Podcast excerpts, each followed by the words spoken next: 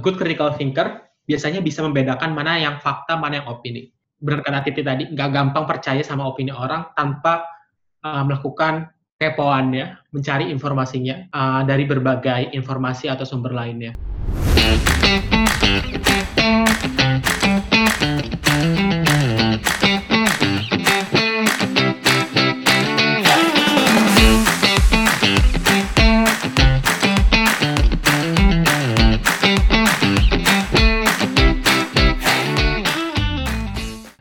Hai semuanya, selamat datang dan kembali lagi di Podcast Tips and Trick.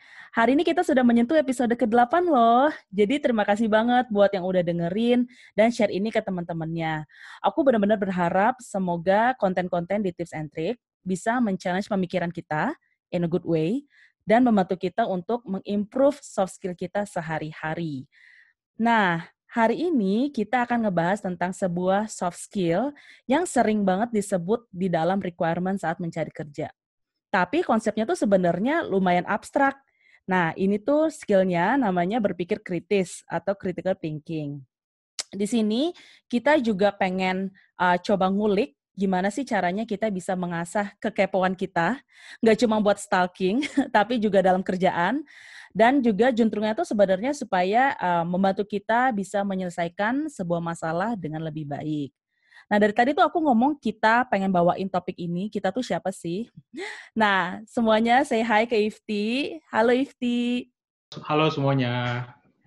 Nah, jadi hari ini aku ditemenin Ifti, teman kuliah aku dulu di ITB. Uh, kita satu himpunan, walau berbeda jurusan. aku di teknik industri, uh, Ifti di manajemen rekayasa industri. Jadi sebenarnya uh, pelajarannya mirip-mirip. Uh, dan kita juga satu lab dulu. Nah, Ifti ini sekarang kerja di Google kan, Ti? Betul, betul. Di sekarang um, gue kerja di Google Indonesia sebagai industri analis buat industri e-commerce, fintech, sama ride hailing. Ah, I see. Nah, Ti, bisa nggak ceritain um, dikit tentang sehari-hari itu role-nya Ifti tuh ngapain aja dan seberapa sering sih um, skill berpikir kritis atau critical thinking itu dipakai dalam kerjaan sehari-hari? Jadi kalau role gue itu sehari-hari intinya role industri analis Google ini fokusnya sama, terkait dengan strategi sama insight. Jadi hmm. maksudnya apa? Uh, karena kita di Google ini under organisasi sales, jadi tujuannya kita adalah bikin ngebantu klien salesnya Google agar lebih berkembang lagi. Hmm. Jadi sebagai industri analis buat suatu industri di Indonesia, uh, gue ini bertanggung jawab sebagai intinya expert lah kalau ada pertanyaan tentang e-commerce, tren e-commerce, apa sih yang ada di Indonesia, tren hmm. fintech apa yang ada di Indonesia, retailing apa yang di Indonesia, gue harus paling tahu terkait hal itu. Hmm. Baik, kalau ada klien yang nanya ke kita, ataupun dari internal Google, dari luar Indonesia, yang pengen tahu tentang industri ini di Indonesia. Jadi hmm. kalau kalau boleh gue jujur, critical thinking cukup penting uh, di role yang gue sekarang jalanin ini, karena at the end gue harus on top of everything lah uh, untuk suatu industri itu. Hmm. Menurut aku ya ilmu IFT ini tuh dengan uh, role-nya sehari-hari dan seberapa sering uh, apa namanya berpikir kritis itu dipakai, sesering itu, sesering itu. um, makanya uh, menurut aku ilmunya itu berguna banget buat di-sharing ke teman-teman buat yang dengerin. Um, dengan harapannya kita sama-sama bisa mempertajam lagi kemampuan uh, berpikir kritis kita gitu. Nah, aku mau jelasin dulu alur podcast yang bakal kita bawain. Jadi tentunya ya, pertama kita akan ngebahas dulu tentang apa sih berpikir kritis itu, uh, apa sih critical thinking itu, kenapa itu penting, um, dan tentunya apa aja sih tips and trick yang bisa membantu kita supaya kita bisa lebih uh, jago lagi nih saat um, berpikir kritis dan menggunakan framework critical thinking itu sendiri. Oke. Okay. Nah, jadi kita langsung aja ke pertanyaan pertama ya, Ti. Jadi menurut Ifti atau menurut lo itu apa sih critical thinking itu? Oke, okay. Ti, gue boleh dis, eh sama-sama Ti panggilannya. Ti, gue disclaimer dulu ya hmm. buat teman-teman yang dengerin ini. Jadi sebelum kita mulai, semua yang gue diskusiin sama jelasin di sini, ini opini personal gue berdasarkan pengalaman gue. Jadi mungkin kalau ada teman-teman yang gak setuju ataupun yang setuju, jadi itu kembali lagi ke teman-teman. Hmm.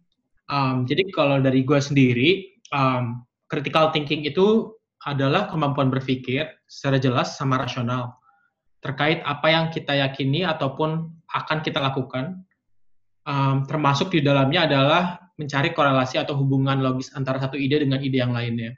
Jadi kalau mungkin lebih gampangnya adalah critical thinking itu nggak hanya menerima atau accepting uh, suatu ide, ide ini bisa merupakan statement orang lain, tapi kita berpikir beyond that idea. Hmm. Uh, kita analisis, kita evaluasi, kita assess kenapa orang tersebut ngasih ide itu ke kita dan apa yang harus kita lakukan uh, setelahnya. Contoh lainnya adalah kalau critical thinking itu gak hanya kita ngumpulin informasi kayak kepo, misalnya kita ngebuka berita dan lain-lain, tapi kita juga uh, intinya tahu kenapa informasi dibutuhin, uh, berusaha tahu dari mana kita dapat informasi tersebut, dan kita mengevaluasi informasi tersebut agar informasi tersebut bisa digunakan sebagai uh, decision factors buat ke depannya. Hmm, I see. Nah, ada nggak sih contoh-contoh berpikir kritis yang mungkin bisa di-share? Jadi kayak biar lebih kebayang uh, apa hmm. aplikasi berpikir kritis in in daily life gitu. Jadi kalau contoh gampangnya nih ya, hmm. misalnya ini gue zaman gue dari zaman dua dulu kuliah atau sekolah lah. Misalnya orang tua, lu tinggal di rumah orang tua lu, hmm. terus orang tua lu nyuruh beresin kamar. Kalau lu hanya accepting that idea, biasanya kita oke okay, itu instruksi gue disuruh beresin kamar that's all. Cuman kalau lu coba berusaha berpikir kritis lu mungkin akan akan bertanya baik ke diri sendiri ataupun tanya langsung ke orang tua teman-teman di sini. Kayak kenapa sih gue harus beresin kamar? Hmm. kenapa harus beresin kamarnya sekarang? Sebenarnya apa sih benefit buat gue benefit buat orang tua gue jadi hmm. intinya lu nggak mentah-mentah nerima instruksi tapi lu juga berpikir kayak reasoning behind that-nya itu apa. Bukan berarti lu jadi durhaka ya Cuma kayak intinya kayak lu mempertanyakan lah apa kayak intinya biar ada diskusi sehat antara lu dan orang tua lu. Misalnya itu sesimpel itu critical thinking. Hmm. Atau mungkin contoh lainnya nih, gua dulu waktu SD, gue inget banget waktu SD dikasih uang jajan misalnya sepuluh ribu hmm. satu minggu. Zaman dulu sepuluh ribu satu minggu sudah cukup. Terus gue mikir, um, gue bisa nggak ya minta uang jajan lebih ke orang tua gue? Terus orang tua gue pasti bilang, enggak, sepuluh ribu cukup. Uh, cuman kan kalau orang yang misalnya nggak menggunakan ilmu critical thinking, uh, orang bakal, oh yaudah nerima, atau enggak malah marah. Kenapa sih mama papa nggak mau ngasih uang jajan aku lebih dari sepuluh ribu, misalnya kayak gitu. Hmm. Tapi kalau orang yang pakai ilmu critical thinking, baik secara sadar maupun nggak sadar, pasti mikir, oke, okay, kenapa kita butuh uang segini? Terus kita kasih argumen yang kuat. Oke, okay, sekarang ongkos pulang pergi itu misalnya seribu Terus uh, kalau makan siang di sekolah itu gue harus spend tiga ribu. Hmm. Uh, itu sehari aja udah empat ribu. Kebayang kalau lima hari sekolah harus dua puluh ribu. Maka dari itu gue minta dong uh, uang jajan gue seminggunya nggak hanya sepuluh ribu tapi dua puluh ribu. Misalnya kayak gitu. Hmm. Hal-hal simpel kayak gitu, baik sadar maupun nggak sadar, teman-teman mungkin udah menerapkan sedikit demi sedikit critical thinking di kehidupan sehari-hari. Hmm. Bener sih, tapi itu gue liat-liat anak SD-nya emang advance banget ya. Sangat berpikir jauh. ya kebetulan gue mungkin ya kalau gue boleh cerita Siti ya hmm. uh, uh, gue beruntung punya keluarga yang cukup terbuka. Jadi hmm. segala apa pun yang gue lakukan itu pasti ditanya balik sama orang tua. Kalau gue pengen sesuatu pasti gue ditanya balik kenapa pengen itu. Jadi alhamdulillah kayak orang tua gue intinya uh, apa mengencourage lah. Anaknya nggak hanya nerima fakta tapi harus berpikir uh, why kenapa terus kayak apa sih implikasinya. Itu setuju sih karena emang penerapan berpikir kritis itu kan uh, pada kenyataannya bisa dimulai dari hal-hal yang sangat simple bahkan yang mungkin hal-hal yang bisa dikatakan quote unquote sepele lah gitu. Tapi dengan kita bisa apa ya mempertanyakan kenapa sih kita harus melakukan suatu instruksi atau kenapa sih kita harus menerima sebuah ide gitu. Itu juga mengasah at least buat diri kita sendiri sih. Kita jadi lebih inform lah in a way ya gak sih? Kayak lebih tahu benar, benar. all the reasons kenapa sesuatu seperti itu gitu. Iya, nah, Ti. Coba deh kalau gue tanya balik ke lu, Ti. Boleh gak? Boleh dong. Dulu waktu sekolah, lu pernah ngerasain gak sih bedanya ada guru atau dosen yang mengencourage murid-muridnya buat berpikir kritis sama yang nggak mengencourage berpikir kritis. Kalau gue pribadi pernah kayak hmm. ada satu guru atau dosen, gue nggak bakal sebut itu kuliah atau sekolah, intinya kalau kita menanyakan sesuatu malah kita dicap bodoh atau dicap apa membangkang guru.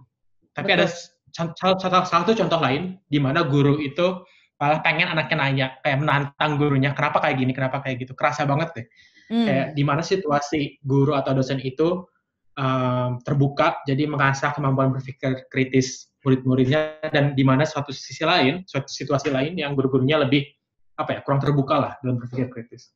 Pernah pasti pernah. Dan dan itu emang kelihatan bedanya dari cara kita menyerap pelajaran itu sendiri sih. Karena kalau untuk guru-guru atau dosen-dosen atau mungkin bos kali ya um, di lingkup kerjaan hmm. yang benar-benar kayak nyuapin kerjaan tapi kita nggak boleh men-challenge, nggak boleh bertanya, itu tuh pasti susah banget buat kitanya berkembang gitu. Dan mungkin untuk dari ya. sisi sekolahnya sendiri atau dari company itu sendiri akan susah banget berkembang kalau misalnya nggak akan ada uh, atau misalnya nggak ada um, si culture atau budaya untuk bisa bertanya atau untuk boleh bertanya, untuk boleh men-challenge pemikiran orang lain. Setuju ya, banget ya. bedanya. Gue juga sampai culture shock sih jujur pas gue masuk kerjaan. Hmm. Orang yang dulu kuliah atau sekolah di Indonesia dari kecil sampai besar sama orang yang pernah kuliah di luar negeri, uh, kemampuan berpikir kritisnya sangat berbeda. Mungkin itu juga ngerasa deh. Sekarang Titi kerja hmm. di Singapura, pasti kerasa beda banget. Iya, betul. Setuju. Jadi itu ada unsur ini juga ya, mungkin kayak budaya kebiasaan. Iya benar-benar. Di Indonesia yang dari kecil, um, ini nggak semuanya ya, tapi mungkin ada beberapa kasus-kasus di mana kita itu kalau bertanya itu justru ya kayak tadi Ivi bilang membangkang gitu. Um, dan ini uh, bukan berarti kayak boleh nanya terus jadi nggak sopan ya. Maksudnya kayak mempertanyakan sesuatu ide, menurut aku sih itu sah-sah aja gitu. Nah, tapi kadang-kadang ya ada beberapa budaya yang mungkin sangat stick ke diri kita sendiri tinggal di Indo yang jadinya menguburlah rasa keingintahuan kayak gitu. Nah, ngomong-ngomong tentang keingintahuan ya, Ti, berarti kepo atau curiosity itu sebenarnya penting dong ya? Penting banget. Kalau gua sendiri, mungkin ada beberapa orang yang bisa yang suka nyamain kepo atau curiosity sama dengan critical thinking. Hmm. Tapi kalau gua sendiri, kepo atau curiosity ini adalah bagian dari critical thinking. Hmm. Karena bagian awal untuk kita bisa berpikir kritis adalah kita harus cari pengen tahu apa sih informasinya. Hmm. Kenapa sih orang itu melakukan itu?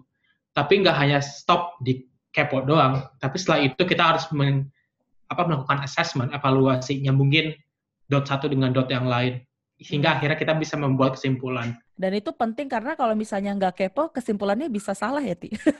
benar, benar banget ini gue pakai contoh lain nih. Hmm. Jadi kalau misalnya ada berita terkait X gitu ya. Hmm. Ini gue pakai contoh yang sedang sedang hits misalnya tentang COVID. Hmm. Ada orang yang percaya kalau COVID itu nggak seberbahaya itu. Hmm. Kalau emang orangnya nggak kepo dan hanya percaya dengan satu sumber berita, ya udah hmm. um, apa namanya pengetahuan dia terka terkait uh, COVID sebatas itu. Cuman karena kita harus berpikir kritis, kita juga harus pengen tahu sebenarnya informasi dari sumber ini terpercaya atau enggak. Sebenarnya background sumber ini siapa sih? Apakah mereka punya objek tertentu? Apakah ada kepentingan politis tertentu dan lain-lain? Um, hal-hal kepo kayak gitu tuh yang sebenarnya akan mendorong kita lah intinya untuk hmm. bisa melakukan critical thinking secara uh, baik. Iya setuju sih, setuju. Dan sebenarnya kalau kita ngomongin ke konteks kerjaan ya, Ti, apakah sebenarnya berpikir kritis ini cuma penting di kerjaan yang, um, you know, involve heavily in terms of analyzing market atau misalkan consultant job atau industri-industri yang mungkin ber, berdekatan langsung dengan klien lah atau service gitu. Apakah ini cuma dibutuhkan di industri seperti itu? Enggak, kalau jujur, kalau menurut gua critical thinking itu adalah skill yang dibutuhin semua orang. Hmm. Uh, di mana pun lo kerja, di mana pun lo belajar, menurut gua critical thinking itu sangat penting. Memang kayak biasanya itu apa pekerjaan-pekerjaan yang related dengan research, finance, management consulting atau legal kayak lawyer hmm. meminta salah satu requirement critical thinking. Hmm. Cuman sebenarnya beyond that, uh, untuk kerjaan-kerjaan lain, untuk profesi-profesi lain, apabila pekerja atau uh, employer di perusahaan tersebut memiliki skill critical thinking, output dari kerjaan yang tersebut akan menjadi lebih baik. Misalnya contohnya nih, kalau gue pengen kasih contoh, misalnya ada interior designer. Hmm. Orang pasti sekarang mikir interior designer yang penting lu punya jago skill apa skill mendesain, uh, jago uh, gambar kayak hmm. product assortment buat apa furniturnya bagus dan lain-lain selesai. Tapi nggak hanya itu aja, sebenarnya critical thinking juga penting. Hmm. Uh, misalnya nih kalau sebagai interior designer kan kita ada user. Siapa sih user interior designer kayak rumah kita, apartemen kita? Hmm. Um, kalau kita keep desain semau estetik kita, impact-nya kayak gimana? Apakah kita harus ngikutin estetiknya user atau enggak? Terus kenapa warnanya kayak gini? Kenapa ukuran produknya besar atau kecil itu harus didesain juga? Terus materialnya kayak apa? Fungsionalitasnya kayak apa? Hal-hal kayak gitu. Hmm. Kalau lu hanya terbatas ya udah desain yang desain gua suka selesai toh uh, mungkin bagus, uh, mungkin juga enggak tergantung hasilnya. Tapi dengan adanya critical thinking, lu bakal dipush untuk coba mengcover aspek-aspek apa aja sih yang bisa kita lihat dan outputnya akan jadi lebih baik lagi kayak gitu sih. Dan itu tuh juga secara nggak langsung meningkatkan competitive advantage kita sebagai individual karena kita apa ya itu adalah salah satu bentuk kita untuk bisa mendeliver sesuatu yang lebih baik kalau dalam kasus interior designer itu adalah ke ke usernya gitu. Jadi kalau misalnya usernya minta uh, gue pengen kursinya yang bisa muter-muter ya gitu. Warnanya merah yeah, merah darah gitu.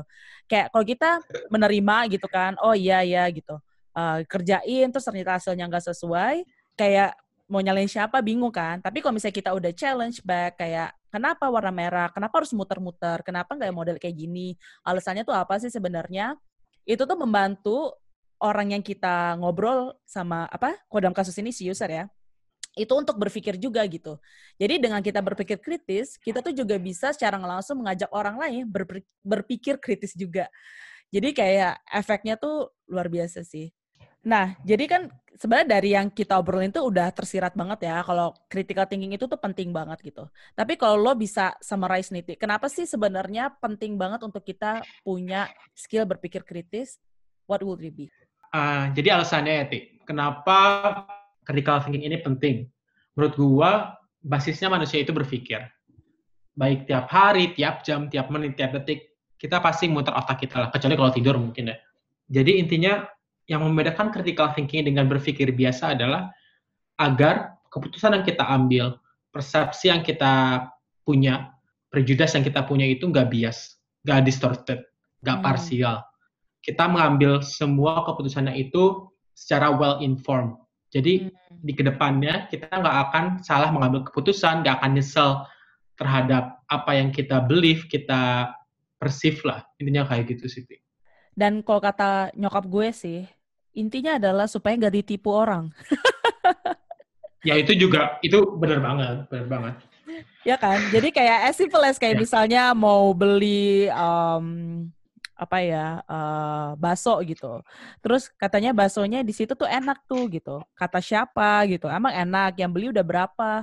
Reviewnya gimana gitu. Jadi biar pas udah beli baso itu nggak kecelek lah intinya. Sesimpel itu iya. sih. Iya banget. Critical thinking ya kalau ke depan sana benar kata lu. Kayak beli kita tuh sangat kepake banget critical thinkingnya saat berhadapan dengan salesperson.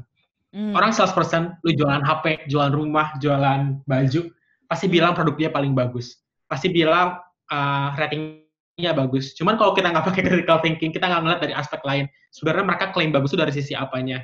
Betul. Sebenarnya gimana sih kalau dibandingin dengan kompetitor? Uh, hmm. Itu ya intinya kemakanlah sama janji-janji manisnya orang sales ini. benar, benar, benar banget, benar banget.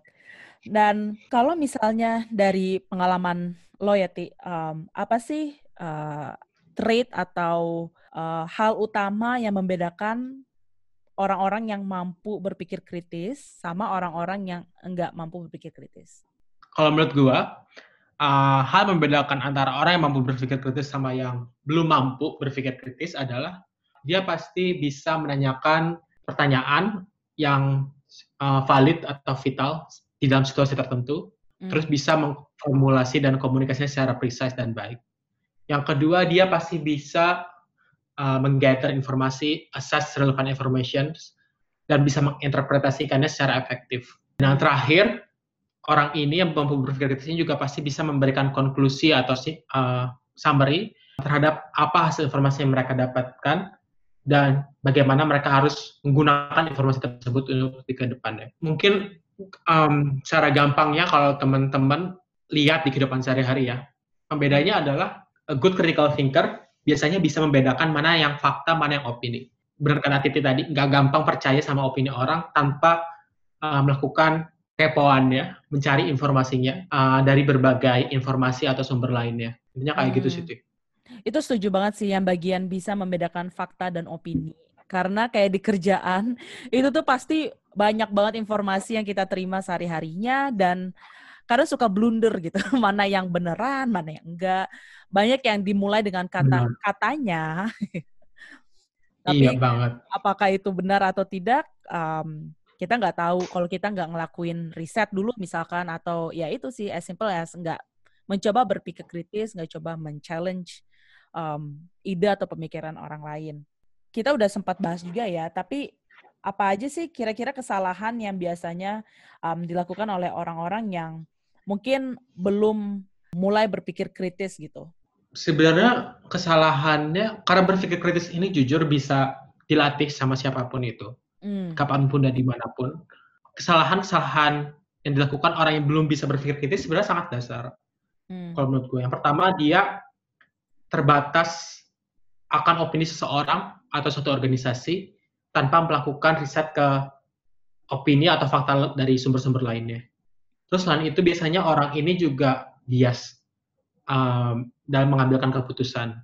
Contohnya nih, misalnya kayak kayak oh teman gue bilang merek baju A lebih bagus dibanding merek baju B. Ya udah gue langsung beli merek baju A. Itu biasanya contoh orang yang belum bisa melakukan berpikir kritis. Cuman kan kalau kita bisa mengaplikasikan critical thinking skill ini dengan baik, kita pasti nanyakan, kenapa teman kita bilang merek A lebih bagus dibanding B? Faktor apa hmm. sih? Terus apakah itu adalah faktor yang kita cari dalam baju? Misalnya orang ternyata teman kita bilang baju A lebih bagus daripada baju B karena warnanya apa cerah, tapi dari harga mahal. Terus hmm. sedangkan kita dalam uh, perspektif kita sendiri kita nggak nyari nih baju yang warnanya cerah, ya otomatis kualitas bagus dan gak bagusnya itu akan gak valid kan. Intinya kayak hmm. gitu. Jadi intinya adalah menganggap suatu hal itu sudah benar ya, tanpa melihat aspek-aspek lain, tanpa melakukan riset terhadap ide itu sendiri, uh, tanpa juga mungkin mempertimbangkan sebenarnya siapa sih yang ngomong. Oh mungkin kalau influencer yang ngomong gitu udah pasti benar. Ya iyalah, influencer dikasih uang buat gitu. Iya betul, karena mereka paid promote juga kan. Nah, yang kayak gitu-gitu kan kita harus aware gitu.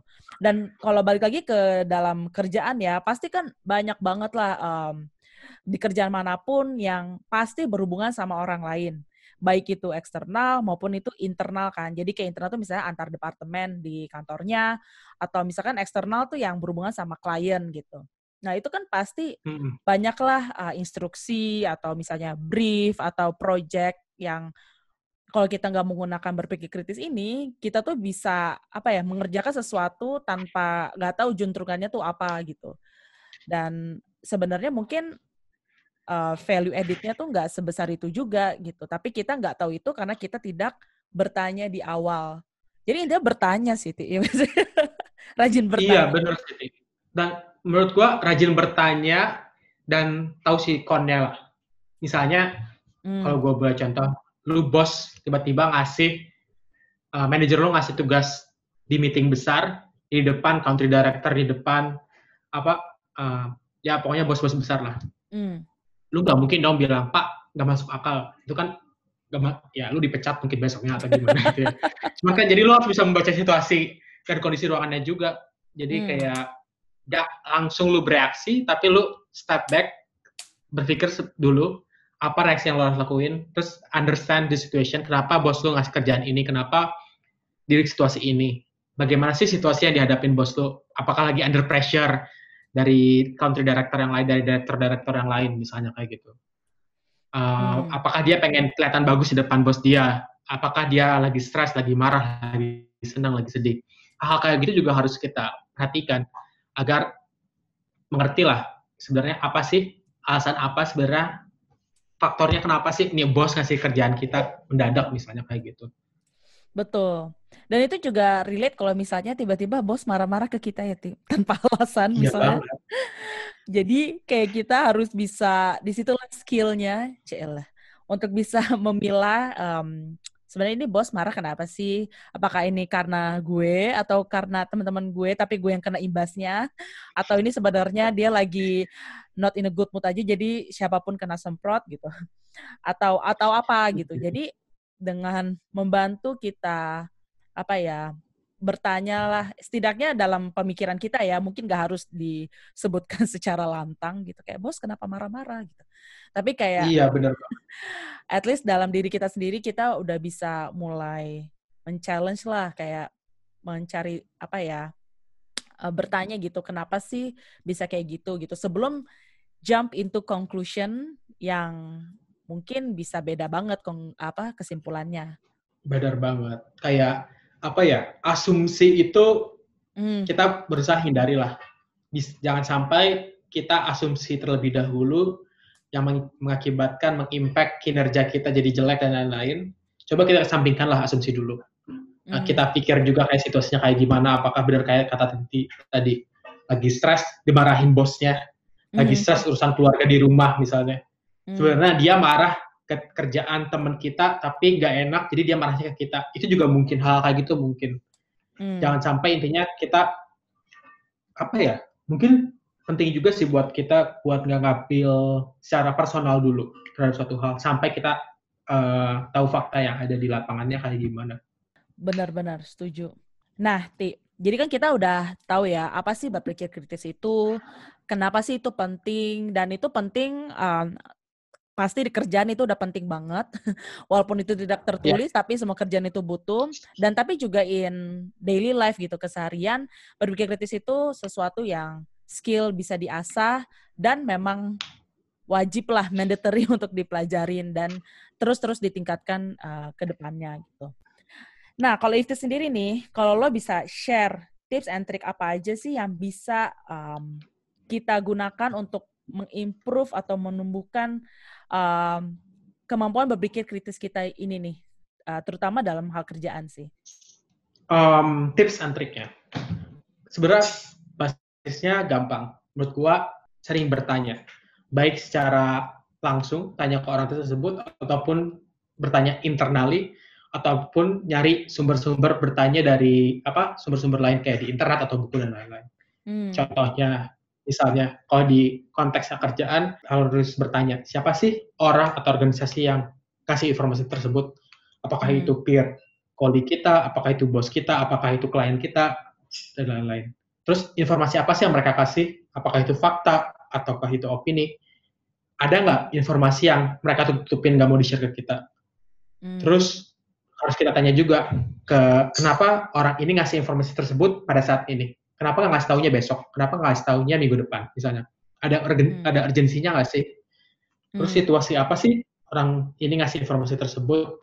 Kayak private one on one atau di meeting besar atau bahkan di public event itu juga harus kita cari tahu lebih dalam. Terus hmm. mungkin yang agak lebih susahnya kita berusaha tahu lah kenapa orang ini bilang statement tersebut. Kenapa orang ini ngasih informasi tersebut Apakah hmm. mereka pengen kelihatan bagus di depan bosnya? Apakah mereka pengen uh, apa dapat bonus? Apakah mereka pengen apa aja dapat rating bagus misalnya hal-hal kayak gitu bisa kita latih uh, untuk berpikir lah untuk kita coba tanyain di kehidupan sehari-hari di dalam kerjaan faktor-faktor ini tuh bisa kalian tanyain langsung ke bos kalian kalau emang kalian dekat dan culture perusahaan yang memungkinkan atau kalian tanya dari sendiri ataupun ke teman kalian intinya hmm. dengan belajar untuk bertanya atau untuk berusaha pengen tahu dan dari informasi yang kalian dapatkan itu kalian assess dan evaluasi menjadi suatu hasil yang baik dalam konteks apa pun akan melatih kemampuan berpikir kritis teman-teman ke depannya. Hmm. Kalau gue boleh kasih contoh, titik.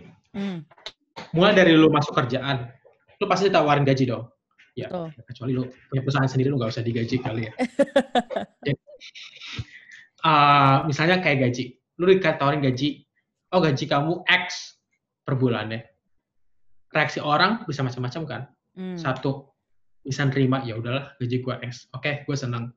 Yang kedua, bisa juga ini kan kayak nolak, ah gue nggak mau masuk ke kantor lu, gue di under value gaji gue kecil. Hmm. Atau yang ketiga, lu mempertanyakan kenapa gaji gua X skill apa yang perusahaan ini butuhin sehingga gua di value sebesar X terus lu lihat mempertanyakan juga kayak benchmarknya. Sebenarnya perusahaan lain gaji orang sebesar ini atau enggak? Terus career progressionnya kayak gimana? Uh, benefit uh, kom dan kompensasi lainnya kayak gimana? Jadi intinya jangan rimo aja gitu loh. Kayak lu harus mikir juga apa kayak alasan-alasan dibalik itu apa? Hmm, bener sih bener setuju banget. Jadi gaji itu adalah salah satu hal yang gue rasa kecuali kayak kalian entrepreneur ya, tapi kayak mungkin mayoritas yeah. orang tuh mengalami. Dan kayak sesuatu yang memang perlu banget berpikir kritis. Kan itu menyangkut income kita kan, menyangkut sumber penghasilan yang kita ya makan dari situ gitu. Dan selain gaji itu juga banyak. Kayak misalkan um, terima brief dari klien gitu, atau misalkan uh, bos mau nge-launch uh, project baru, kenapa sih dia harus nge-launch project itu gitu. Um, mungkin nggak semua perusahaan ini ya mengallow uh, employee-nya untuk bertanya branded gitu. Tapi ya pinter-pinter kalian lah untuk menyesuaikan dengan budaya di perusahaan masing-masing. Tapi at least mindset mindset uh, berpikir kritis ini harusnya menjadi default kita saat kita uh, melakukan kerjaan.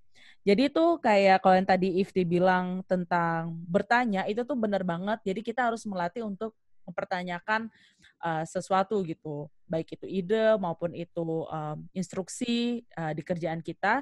Dan biasanya yang paling gampang itu mengikuti uh, si 5W1H itu. Jadi kayak apa sih yang dia Benar. share? Terus kayak siapa sih yang nge-share? Apakah ini benar karena dia artis yang ngomong? Coba kalau bukan artis yang ngomong apakah tetap benar gitu ya? Um, yeah. when kapan dia ngomong? Kayak misalnya tadi if di kasih contoh tuh um, di ruang meeting gitu lagi meeting besar terus dia menginstruksikan seperti itu uh, apakah dia beneran ngasih instruksi karena pengen ngasih instruksi atau karena under pressure nih? Karena diliatin sama uh, bos-bos lainnya gitu. Tadi apa aja sih? What who when uh, why ya balik lagi sih kenapa kenapa ya kenapa dia melakukan atau menginstruksikan kerjaan ke kita seperti itu atau kenapa sih dia marah kenapa sih dia sedih gitu kan nah itu bisa dibantu dengan ya riset atau misalkan tanya ke orang-orang yang udah lama kerja di sana jadi kita punya second opinion gitu nggak cuman dari satu sumber aja terus yeah. Ya. uh, where itu di mana itu juga ngaruh ya Ti? Kayak apakah dia memberitahu itu memberikan instruksi di publik atau misalkan cuman one on one private? Nah itu tuh kita harus berpikir juga nih kenapa sih dia kayak gitu? Dan yang terakhir tentunya how. Bagaimana sih dia menginstruksikannya? Bagaimana dia mengkomunikasikannya? Karena uh, ya semua orang kan cara komunikasinya mungkin beda-beda ya. Tapi dengan kita bisa tahu nih misalkan oh dia biasanya kalau ngasih instruksi ceria deh. Terus sekarang kok ngasihnya kayak lesu gitu. Nah, kita harus ngeh tuh yang kayak gitu-gitu, berpikir kritis. Supaya kita tahu sebenarnya instruksinya ini uh, ada hubungannya enggak dengan cara penyampaiannya? Atau mungkin dia lagi capek aja gitu jadi lesu. Atau mungkin si bos ini dia juga sebenarnya nggak mau menginstruksikan itu tapi karena pressure dari atas jadi dia ngasih tapi yang ngasihnya ya ya setengah hati gitu. Misalkan ya jadi iya, iya. gabungan antara kepo, antara bertanya, antara harus mulai belajar membaca situasi. Um, Benar. Itu tuh penting banget sih. Nah, Ti, kalau lo bisa ngasih closing nih, pesan uh, pesan terhadap yang dengerin. Jadi intinya um, kenapa sih berpikir kritis itu penting dan kenapa tuh harus mulai dari sekarang? Ya, ya. Mungkin uh, penutupnya ya dari gua. Jadi berpikir kritis ini penting karena tujuan dari ber, objektif dari berpikir kritis ini adalah agar kita bisa mencapai best possible outcome di setiap situasi yang ada. Hmm. Uh, memang terkadang uh, berpikir kritis ini membutuhkan apa keputusan yang nggak nyaman lah, uncomfortable um, assessment atau uncomfortable decision. Hmm. Cuman ini tuh harus dilatih uh, sesegera mungkin sejak dini agar teman-teman bisa terbiasa dan uh, bisa memanfaatkan skill berpikir kritis ini di kehidupan sehari-hari, gak hanya di kerjaan aja. Jadi kita harus bisa tahu informasi apa yang dibutuhin, sumbernya dari mana, cari informasi tersebut, dan yang terakhir melakukan assessment atau evaluasi terhadap informasi-informasi tersebut agar di, pada akhirnya kita bisa menghubungkan dot satu dengan dot yang lain, titik satu dengan titik yang lain, sehingga kita bisa mengambil keputusan atau uh, informasi yang paling baik. Hmm, terima kasih banget Ifti udah men-share pesan-pesannya. Sangat berharga guys. Take notes. Sama-sama. Mungkin penutup dari aku satu itu adalah salah satu hal yang penting banget untuk bisa mengasah berpikir kritis hmm. itu adalah sering-sering ngobrol sama teman-temannya. Dan kalau bisa teman-teman yang datang dari industri yang berbeda um, atau mungkin dari role yang berbeda, karena itu bisa menawarkan kita perspektif baru, um, cara menyelesaikan masalah yang baru yang mungkin kita nggak kepikiran itu bakal berguna di kerjaan kita sehari-hari gitu. Tapi ternyata itu penting banget. Jadi again balik lagi ke episode sebelumnya networking um, ngobrol sama uh, teman-teman diskusi sama hal yang lebih penting ya maksudnya ya well di luar ngobrol-ngobrol lucu tapi juga ngobrolin masalah hal-hal um, yang lebih makro itu tuh uh, bakal penting banget dan terlebih penting lagi ini bakal jadi pembeda kamu dengan orang-orang lain uh, di kerjaan kamu itu. Jadi terima kasih banget Ifti sudah mau meluangkan waktunya untuk sharing ilmu yang berharga ini. Sama-sama Titi. Jadi semoga um, uh, bermanfaat buat semua yang dengerin. Nah, teman-teman, yuk mulai berpikir kritis dari sekarang.